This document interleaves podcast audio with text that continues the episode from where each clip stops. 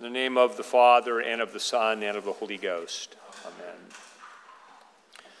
Today's lessons are two stories.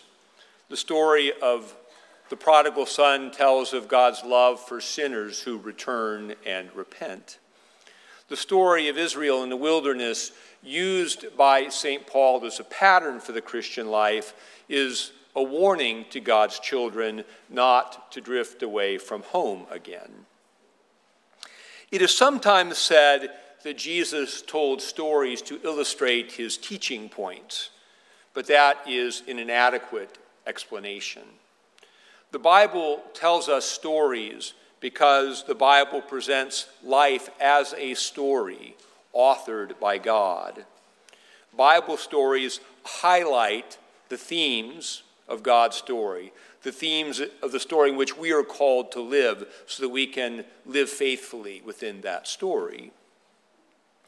The main temptation of the Christian life is to live in the wrong story.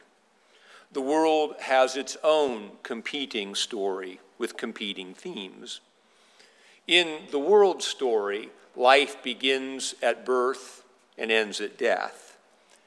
Between those two points, the goal is to get as many of the things that you think will make you happy perhaps money, perhaps adventure, perhaps relationships, family, pleasure, power. Life is assessed in the world's story by how successful you are in acquiring the things that you think will make you happy. The word secular is often used to criticize the absence of God in the world story. We can make fit, we can make God fit into the world story. We can pray to God to give us all the things that we think will make us happy. And then when we lose that stuff by death, we can talk about the consolation prize of the better place to which God will take us. This story is still secular because its focus is on this world and the happiness we find in it. And God is evaluated in terms of his ability to make us happy. God's story turns this upside down. It evaluates everything in life in terms of the kingdom of God. Life in the kingdom begins not at birth, but at baptism and in the conversion of heart to faith in Jesus Christ. Because it consists of a life that does not end, its telos or goal is the resurrection and the life of the world to come. The biblical story assesses everything money, relationships, pleasure, and power in terms of the kingdom of God. Whether these things pull us away from or draw us closer to the kingdom. This is why Jesus warned us against idolatrous family attachment, saying, he who loves father or mother, son or daughter more than me is not worthy of me. This is why Jesus taught us not to worry about money, but to seek first the kingdom of God and his righteousness, saying, Sell what you have, give alms, provide money bags which do not grow old, treasure in heaven which does not fail. For where your treasure is, there will your heart be also. The parable of the prodigal son is a popular story, but the truth is that most people would react more like the older brother than like the loving father. Let's be clear about what happened in the story. The younger son demanded that his father give him his inheritance, probably about a third of the total estate, before his father's death. How would you react to a child or younger sibling who did that in your family? And how would you react to a father who actually gave it to him? Then, having squandered the goods, he came back hat in hand, begging for mercy. And his father not only gave him mercy, but killed the fatted calf and threw a party. Can we, can you honestly say that you would not be outside with the older brother complaining a little bit about the injustice of the whole thing? But in the story of the kingdom, things are assessed in a different way. The younger son's rebellion and his experience of the consequences of sin awakened him to the goodness of his father.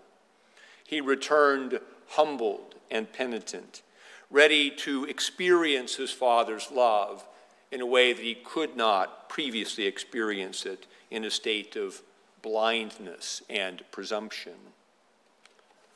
God gives us freedom so that we can learn the lessons of sin and learn to embrace God's love freely. Now it's the older son's turn to learn the lesson of sin.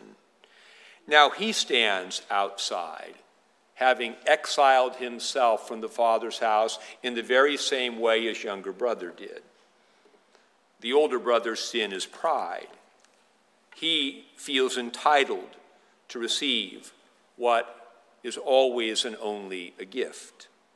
The story leaves us with a question Will he also repent and return? Notice in the story that the stuff, the goods and the monetary inheritance don't mean anything. It is all about the relationship with the Father, a relationship that one can only enjoy by forgetting about the stuff and by letting go of the need to compare my stuff with someone else's stuff.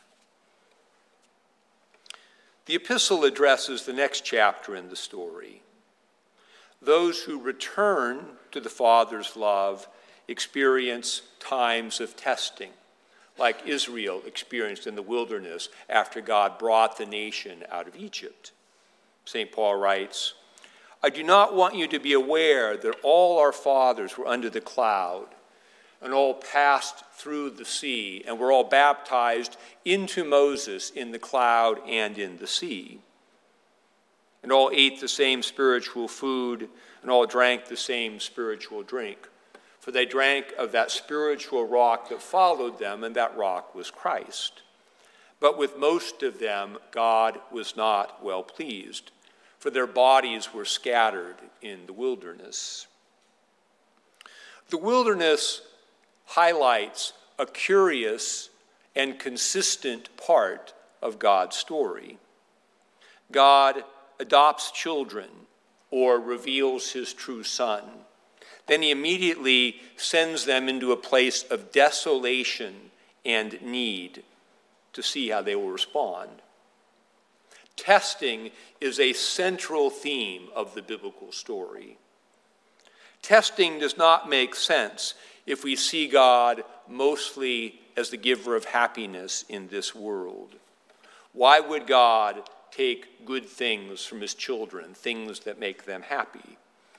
But if the things of this world can be temptations as well as blessings, if there is a real danger of idolatry, then taking some things away for a time makes sense.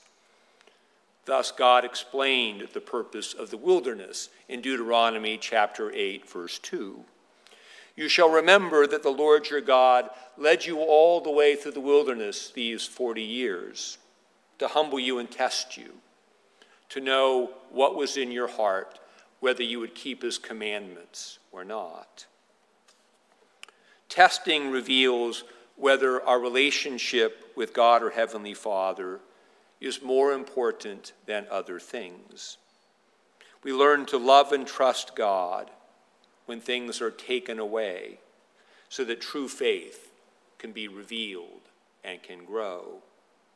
Consequently, the narrative of faith views the trials and tragedies of this world as the arena in which faith is developed and purified, and, in which we learn detachment from the world. And here is a key point we can remain faithful only by living in the right story, only if we view the goal of this life as something beyond this life. Only if we embrace trial and testing as an opportunity to detach us from things so as to create a greater attachment in us to the things that remain. If we live in the world story, the wilderness will become a place of discontentment and murmuring. We come to the altar of God on the Lord's Day to remember what story we are living in. We come as prodigal children, returning to our Father to receive again his gratuitous love and grace. It is truly disconcerting and transforming that there is always a party, always a fatted calf waiting here for us despite our persistent rebellion. We are reunited with the Father in Jesus through the Spirit and the sacrament. We are brought back into our Father's house. We receive the one thing that really matters in all the world. And this gives us strength to return to the wilderness of the world a little bit more detached from its idolatrous promises our vision grows a little clearer. We see that what the world offers us is not worth the cost of distance or exile from the Father. For we were dead and are alive again. We were lost and have been found, and we don't want to get lost again. Thus, we are exhorted no temptation has overtaken you except such as is common to man. But God is faithful, who will not allow you to be tested beyond your ability, but will, with the temptation, provide a way of escape that you may be able to bear it. In the name of the Father, and of the Son, and of the Holy Ghost.